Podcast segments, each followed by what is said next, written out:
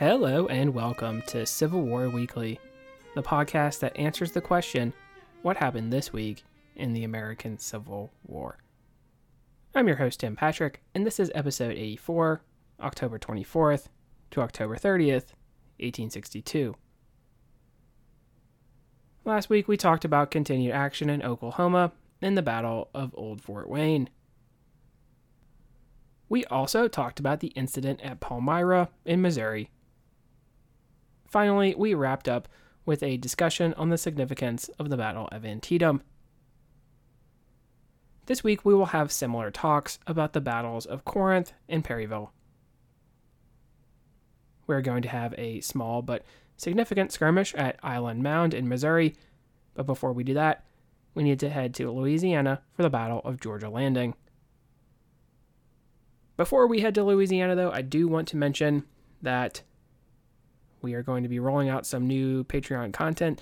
Hard to believe we're already here at the end of October, but November, of course, right around the corner. We're going to go back to a memoir review. This one is going to be Hardtack and Coffee. And the unique part of this particular memoir is that it talks exclusively, almost, about camp life and how soldiers lived.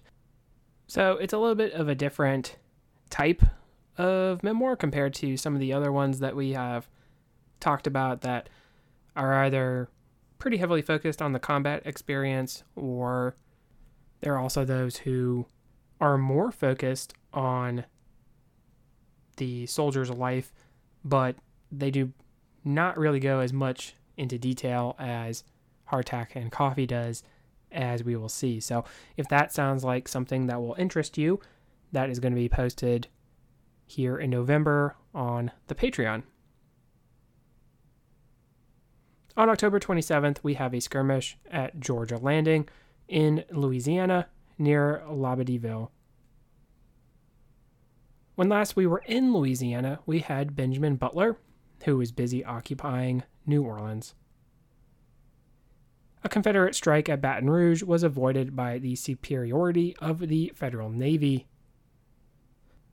Butler would wish to solidify his position in Louisiana, sending his protege Godfrey Weitzel with around four thousand men on an expedition to the whereabouts of Labadieville. Weitzel was the son of German immigrants who had settled in Cincinnati. He had served as an engineer, and had already served in that capacity on the staff of Butler's army, a position he will hold again during the latter stages of the war. After the end of hostilities, he will remain in the army for a time before retiring to pursue a career in engineering. Weitzel actually will build a canal in Michigan, probably his biggest contribution. In eighteen sixty-two, Weitzel would be up against approximately thirteen hundred men in the form of Alfred Mouton. Mouton was a Louisiana native and graduate of West Point. The son of a former governor and French speaker, Mouton will go on to serve under Richard Taylor until his death in eighteen sixty-four. He will have with him in October of eighteen sixty-two the Crescent Regiment along with some other scattered units.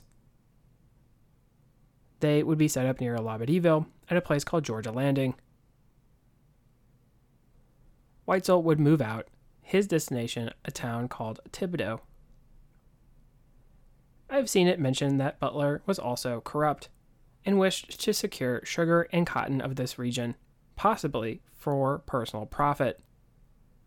We are going to see northern agents wishing to come down into the federal occupied areas of the South in order to turn a profit off, say, sugar and cotton. And it is certainly going to open the door for potential corruption. On October twenty-seventh, the two sides would begin skirmishing. Weitzel would make use of a floating bridge to assault the rebels and push them back. But why should I tell you when we can hear the official report from Weitzel himself? Here we have the battle report that was submitted by Weitzel. At eleven o'clock, when I was about two miles above Labadieville, I received a report that the enemy was in force about a mile ahead, on the left bank, and they had six pieces of artillery. I immediately ordered up four pieces of Carruth's battery. Two pieces were with the rear guard, and Thompson's was already ahead, and formed the thirteenth Connecticut and seventy-fifth New York in line of battle to support Thompson. These two regiments formed splendidly, and moved at once forward to the attack through a dense cane field. I moved on with them, and after emerging from the cane field, I received the report, which was that the enemy was in position on the right bank also, and that he had four pieces of artillery on that side. At the same time, I received the report that the enemy's cavalry was in the rear of my rear guard. I immediately swung my brigade across the bayou, ordering eight companies of the twelfth Connecticut over to support the eighth New Hampshire, leaving two companies of this regiment, one section of Carruth's battery, and Williamson's cavalry to guard the rear. I immediately ordered also that a road be cut up the steep bank on both sides of the bayou for the passage of artillery and my train. I found soon that the enemy on the left bank, after delivering only the fire of its advance guard, which killed one of my cavalry and wounded another and killed two horses, had disappeared for some unaccountable reason. Fearing some ruse, I immediately ordered the thirteenth Connecticut across the bayou to support the eighth New Hampshire and the twelfth Connecticut, Thompson's battery to play upon the enemy's artillery on the right bank, which was firing splendidly upon our forces, and my bridge. Ordered Carruth to cross over with his two advanced sections and the seventy-fifth New York to support Thompson and guard the head of the bridge and the front of the train. I then crossed over, ordered the eighth New Hampshire to form line of battle across the road, the twelfth Connecticut to form at its right, and ordered these forward to attack at once. They had scarcely commenced moving when the thirteenth Connecticut arrived on a double quick from across the bayou. I immediately ordered this in reserve. Subsequently, as the center guides of the eighth New Hampshire and twelfth Connecticut moved in different lines of direction, they became sufficiently separated to allow me to throw the thirteenth Connecticut on the line between the two. I ordered this regiment forward in line of battle. The line thus formed advanced steadily, at my command forward. In a very short time, the enemy's battery retreated, and also the infantry support. The fight did not last long. I found that the enemy had four pieces of artillery in the road. It was Connor's battery, Company A, Withers Light Artillery, commanded by Captain G. Ralston, who was wounded and is now a paroled prisoner. This battery, supported by remnants of the eighteenth Louisiana and the Crescent City regiments, numbering together about five hundred men. They were lying down in a ditch on the lower side of a plantation road in the edge of woods at Georgia Landing, and immediately on the left of the battery.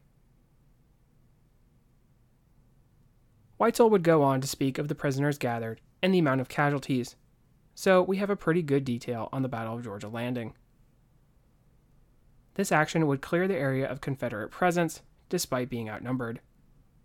Federals would lose eighteen killed and eighty-six wounded, as compared to two hundred twenty-nine Confederates, and an additional two hundred some prisoners after the Federals had forced their crossing. On October twenty-ninth, we also have the skirmish at Island Mound in Missouri. This battle is significant because it is the first battle which involves a regiment of colored infantry on behalf of the Union in the form of the first Kansas Colored Troops.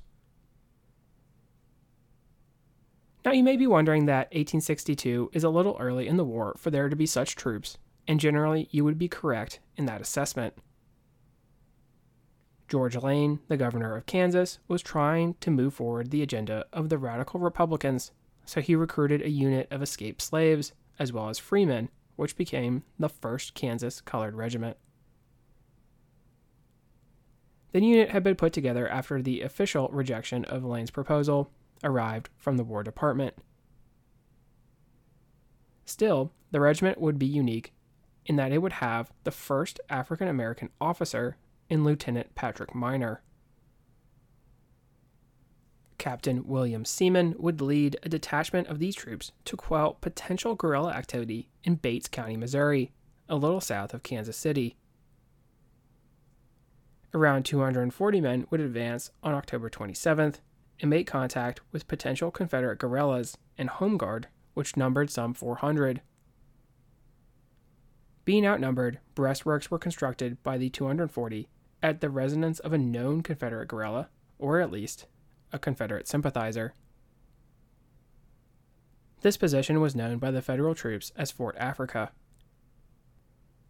Confederates would place this makeshift fort under siege, their ability to actually assault the position thwarted by the rifles of the Kansans. Remember, the rifled musket gave range superiority, as opposed to the pistols and shotguns the guerrillas were most likely armed with. A brush fire was lit to get the Union men out of their fortified area. With supplies running low, Seaman would send out a detachment of men.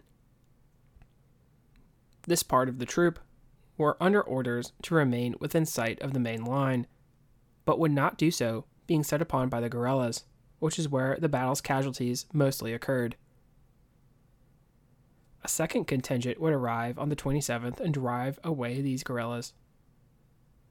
The first Kansas would suffer eight killed and eleven wounded. Confederate losses were unknown, although the Kansans claimed to have inflicted some forty to fifty casualties on the enemy.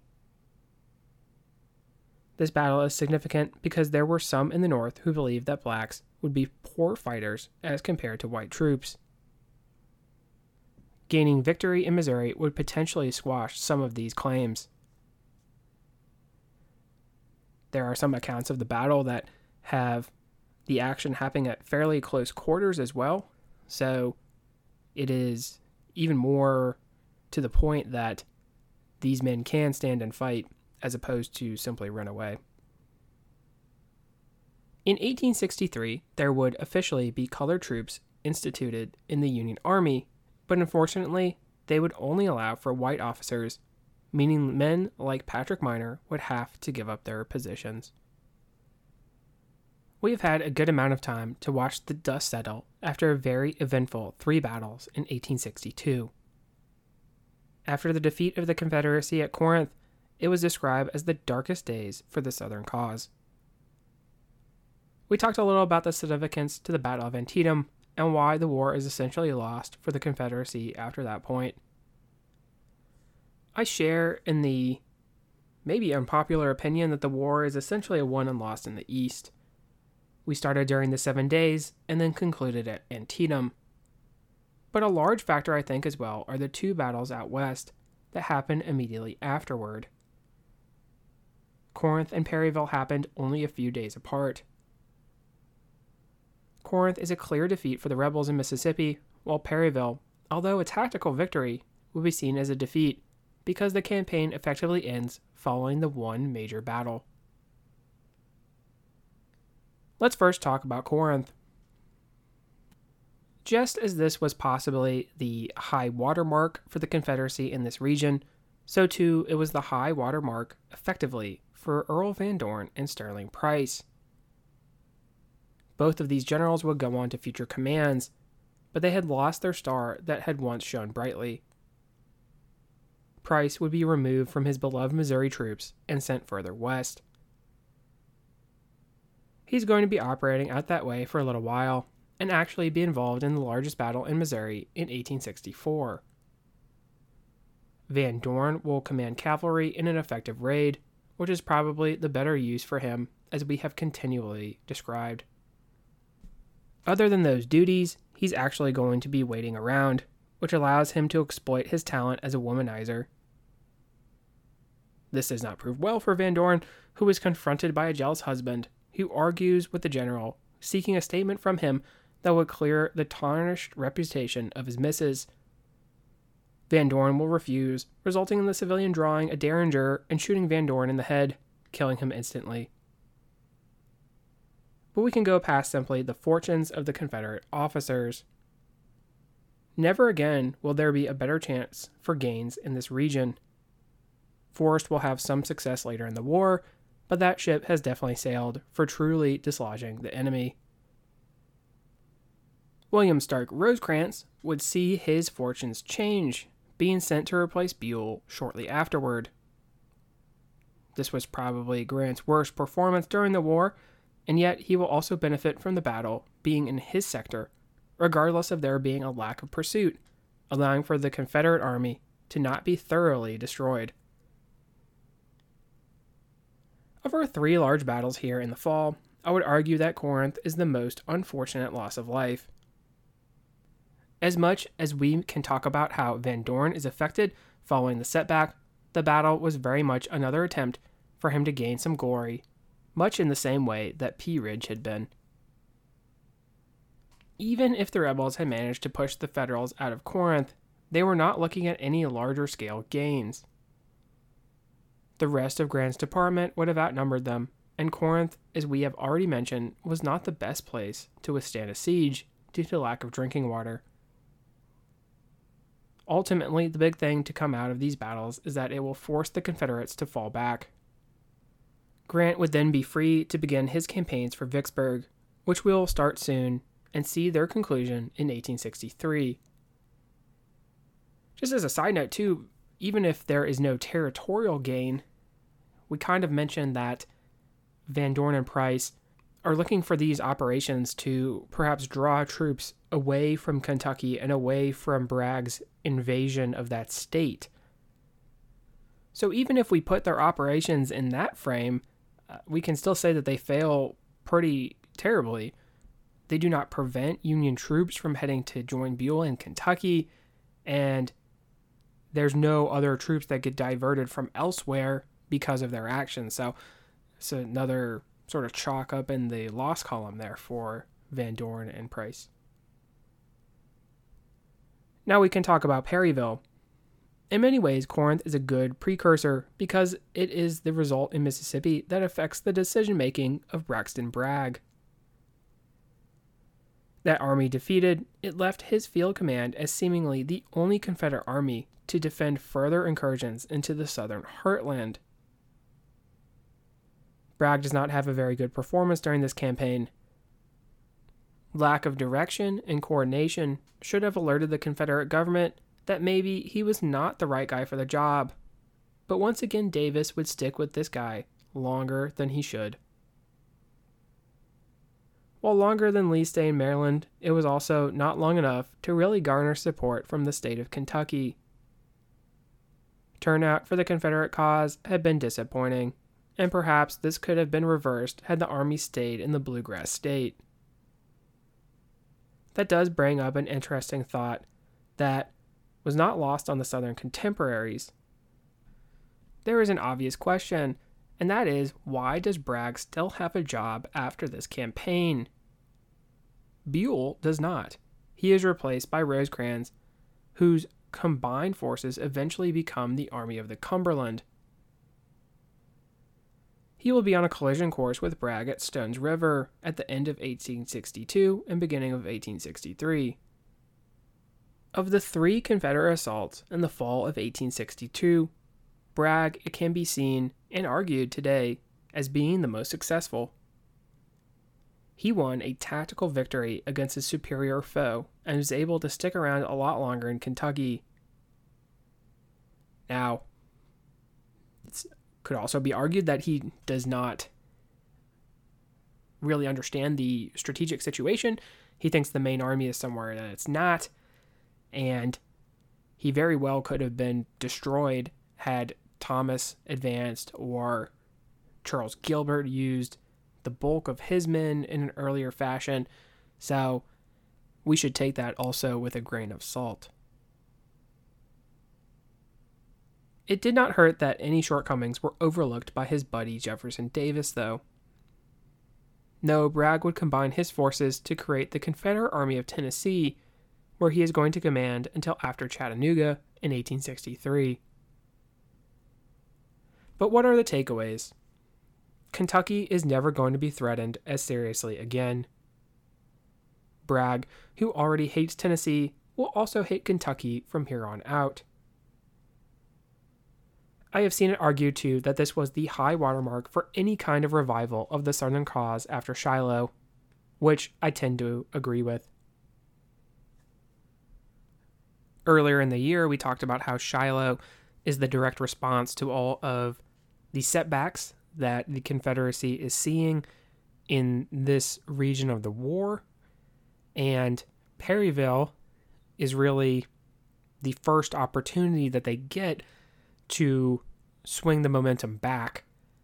And unfortunately for the Confederacy, they don't have the right guy in charge to do that. Now, it could also be argued that they don't have the right resources to necessarily succeed. There is always more of an emphasis on the eastern part of the war, that being a little bit closer to Richmond and the capital.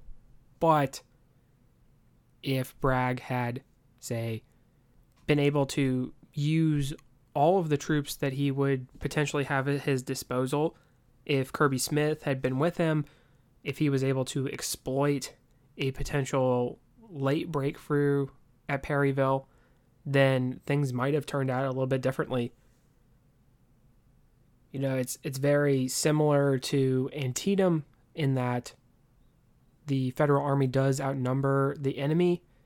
And we saw that Robert E. Lee is able to use all of the terrain and all of the troops at his disposal.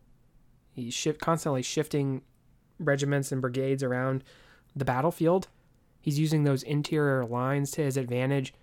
So he does a good job of keeping his army intact, which I think is probably the biggest takeaway that you can look at Lee from at Antietam, in that he's able to avoid disaster in several places. He's constantly putting out fires. You notice that in Perryville and Corinth, they're both essentially direct assaults, right? There's no big flanking movement. It's kind of head on. There's a lack of imagination in their attacks. So I think we can definitely point at there being certain personnel issues in the Confederate Army that are going to make it difficult for September and October to go their way, at least in Kentucky and Mississippi.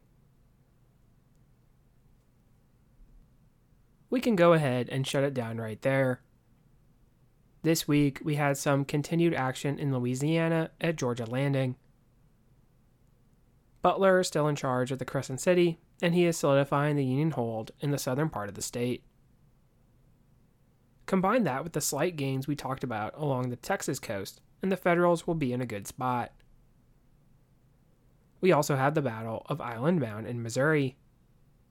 This engagement will be the first battle to involve black troops, although they are not yet officially in federal service. Finally, we concluded with a wrap on the impact and significance of the battles of Corinth as well as Perryville. We are a little removed, but that's okay. Next week, we'll have some smaller scale action, but most importantly, we need to officially close the book on the military career of one George B. McClellan. If you like what you hear, please make sure to leave a review. Posted in the description should be a link to the website, as well as Patreon and Venmo information. Your support for the general upkeep of the show is greatly appreciated. Feedback is always welcome. Questions, comments, concerns. The email is c w weekly pod at gmail dot com. Thank you all so much for listening, and have a great week.